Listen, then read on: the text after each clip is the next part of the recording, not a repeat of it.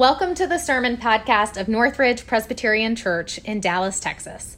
I'm Betsy Swetenburg, the pastor here, and I hope that in this podcast you see what we seek to do week after week, approaching the stories of our faith with a holy curiosity, not shutting the book because the stories are hard or there are truths we'd rather ignore. Instead, approaching scripture, trusting that God will meet us there, full of grace and truth, teaching us something new about how we are to live in this world God so loves. Will you pray with me? Oh God, pour out your spirit on these ancient words that we might hear something new of you, learn something new of the courage required to do your will, so that we may live as your people when we depart this place. Amen. We've spent the last several weeks considering Jesus' invitation to follow and what it means to live as people who embody the example that Jesus set throughout his ministry. So, we've talked about what it means to connect with others, expecting that every interaction is a possibility for transformation. We've talked about being enriched by the everyday, ordinary parts of our faith and being empowered to pursue justice and liberation for all. Any one of those things is a big undertaking on its own, and yet, if we are to follow in the way of Jesus, then we are called to do all of them. So, it seems like a fitting question for us would be how do we sustain this life of faith if we do say yes to following Jesus? How can we do these things for more than a week or more than a season of life or of faith? Following is bold. Belief is the easy part of faith. Anyone that can say that they believe, but living as people who live like their beliefs are true, well, that's the hard part. But we are not the first people to say yes to following in the way of Jesus. And so, luckily for us, the gospel has some helpful instructions. Today, we're going to turn to the Gospel of Mark, the sixth chapter. And this chapter begins with a story about Jesus returning to his hometown. He gets home, and on the Sabbath, he does exactly what you'd expect him to do he goes to the synagogue. Now, I don't know about you, but I love returning to my home church. Walking in just feels like a warm hug. I get to see the people who were my Sunday school teachers and my chaperones and encouragers. I get to see people whose faith I admire, people whose faith has shaped my own. I love that feeling of returning to my home church. And wouldn't you expect the same for Jesus? That it's just like a warm hug when he walks into that synagogue. I mean, how could they not be proud of him? They were the ones who had raised him, changed his diapers, stayed up with him during youth lock ins, gone with him on youth mission trips. And now he was out healing and teaching and feeding just as they had taught them to do. Those lessons from Sunday school really took but when Jesus returned to the synagogue, he sat down and he began to teach. And well, as soon as he opened his mouth, that's when the trouble started. They didn't like him so much anymore. They got skeptical and they cut him off. They said, Who do you think you are with all this wisdom? Jesus returned to his hometown, to his home church, his home faith community, only to be rejected for living out the words that they had proclaimed week after week. And so off he went, surely with some hurt. But he went back into villages and continued his ministry there, and that's where he picks up for today's scripture. So listen now to these words from the Gospel of Mark. The sixth chapter will begin at verse 7. Jesus called the twelve and began to send them out two by two and gave them authority over the unclean spirits. He ordered them to take nothing for their journey except a staff no bread, no bag, no money in their belts, but to wear sandals and not to put on two tunics. He said to them, Wherever you enter a house, stay there until you leave the place. If any place will not welcome you and they refuse to hear you, as you leave, shake off the dust that is on your feet as a testimony against them. So the disciples went out and proclaimed that all should repent. They cast out many demons and anointed with oil many who were sick and cured them. Friends, this is the word of the Lord. Thanks be to God. When did it happen for you? When did you first experience rejection? Was it when you didn't get the perfect job? When you didn't get into the perfect college? Was it being told no about an idea that you just knew was great? Making an F for the first time? Or maybe it was when, out of the blue, a relationship ended and you had seen no signs of it coming, or when your relationship with your child just drifted apart and you don't even know why, when did you learn what it feels like to be rejected? And how did it feel? Were you angry? Lonely? Guilty? ashamed, embarrassed, sad, jealous, anxious. It hits all of us differently, but it never feels good when it happens rejection. Sometimes just remembering a rejection can bring up all of those emotions in you, like you were living it again for the first time. So, the most natural thing to do is bury it. Just put it underground so you don't have to think about it or speak of it or feel it. Have you ever done that? Just pushed it down, shoving those feelings right under the surface and locking them up for good? I certainly have. So you can imagine my surprise years ago when I learned about a colleague who holds on to all of her rejection letters. She keeps a folder in her office, and it is filled with nothing but letters saying no for job opportunities and other things that she applied for, which at one point she really wanted. She certainly wanted badly enough to spend time polishing applications and securing recommendation letters, getting her cover letters just right, only to be told no. Now, when I first heard that, I thought, who in their right mind would ever do that? seems masochistic. Would you open up that folder and revisit all that old hurt? Open old wounds? Maybe even remember resentments that you'd long since forgotten.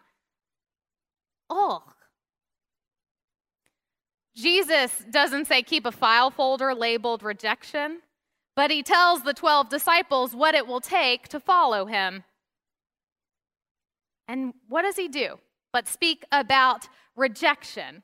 Now, he was coming off of his own rejection, so maybe we are to assume that his instructions were just tinged with the grief of being rejected by a community he dearly loved. Even so, I think it's so telling that as he calls the disciples, as he says, Here, you have the power that I've had, now go use it, that the next instruction he gives is about rejection.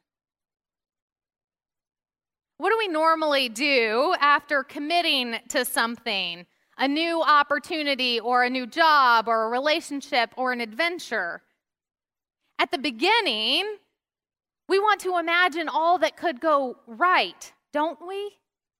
At the beginning, we want to imagine that doors will open, that all the joy that is just waiting for us to claim it, excitement for what is to come. It's not our default to imagine what could go wrong, to dwell on rejection, hurt, failure that may or may not come. But that's what Jesus does. He sends the disciples out to follow. How excited should they have been? Go, heal in my name. You have the power to do what I've been showing you all along.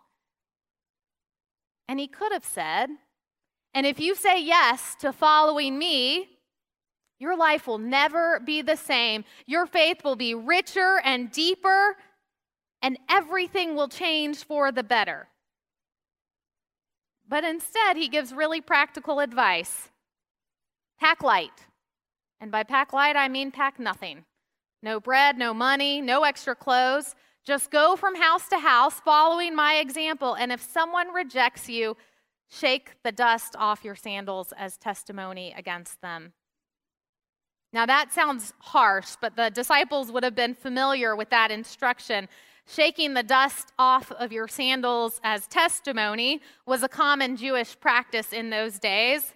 So, when pious Jews would leave and go out to visit other places, when they returned to Israel after having been in a Gentile town, they would shake the dust off their sandals. It was a visible sign of separation from the Gentile place.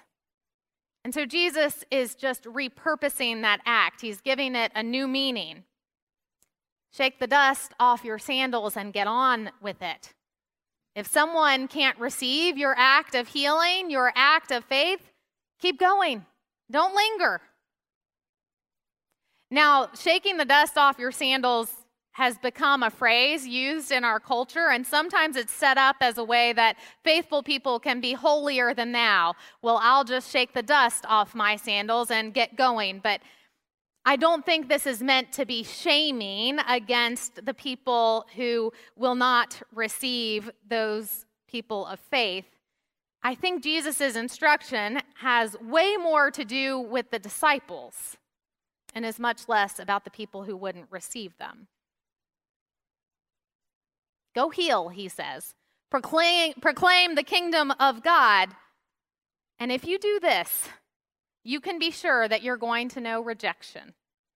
And here's what you can do when that happens it's a ritual he's giving them, it's a way for them to process rejection, to bring closure to a failed initiative and move on from it. Shaking the dust off is a visible sign for the, the disciples that they will not tarry in territory where they aren't received, wasting resources, fretting over rejection, nor will they waste time in self absorption when things don't go as planned. It's like adding a rejection letter to the file folder. It is a visible symbol of response. Filing that letter away is one way to keep it from sitting out on your desk or in your inbox, allowing self pity to well up and keep you from moving forward. It's a ritual. And, friends, what are the Gospels if not story after story of Jesus being rejected by others? It is the common thread. There is no way to follow Jesus without learning about rejection firsthand. And rejection could look like many things. It could look like what the disciples experienced. It could look like people you love not understanding why you're so committed to your faith. It could look like disagreements with people who are just as committed to their faith about how faith should be lived out in the world. And it could look like disagreements in this community among us about what's most important in our life together, what worship should look like or feel like. It could look like pouring all of your time and energy into creating a new opportunity to serve our community only to have it flop. Now we could stand we could stay here all day and list our own rejections and defeats to this list. It could go on forever, but I think the point is this. Saying yes to following Jesus is not for people who want to jump ship at the first sign of difficulty and disagreement. Following Jesus doesn't offer protection against rejection and failure and disappointment. That's why this ritual is so important. It is not a way out, it is a way through. That's what it means to follow. To be so compelled by the example of Jesus that when rejection does come, and it will come, that we don't go looking for an escape route, a way to stop doing whatever it is we're doing. Instead, we find a way to continue doing what we're doing under different circumstances, more determined than ever to continue on. I don't know about you, but I find a great deal of freedom in being honest about failure and rejection. If you know what's going to happen, then you don't have to spend so much time fretting about how to avoid it. To be sustained by faith is to get comfortable knowing that our faith offers minimum protection, but maximum support. There is no way to bypass the hard stuff. But that was never the promise of the gospel anyway. The promise has always been that God will see us through it when it comes, accompanying us as we shake the dust off and keep moving forward by faith. When I was in my first year of seminary, I applied to be part of a fellowship program. And I had all the reasons in the world that I was a perfect match for this opportunity and that this opportunity was the perfect match for me. And I submitted the application without ever entertaining the thought that it might not work out. So when the rejection letter came, I was angry. And of course, I did what you'd expect someone to do who'd just been rejected. Start comparing myself. How do I measure up to all the classmates who did get it? What do they have that I don't? And at some point, as I was dwelling on that rejection, I remembered hearing about my colleague Millie years ago who keeps them all.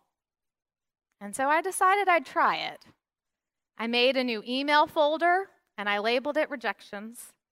And this email was the first edition.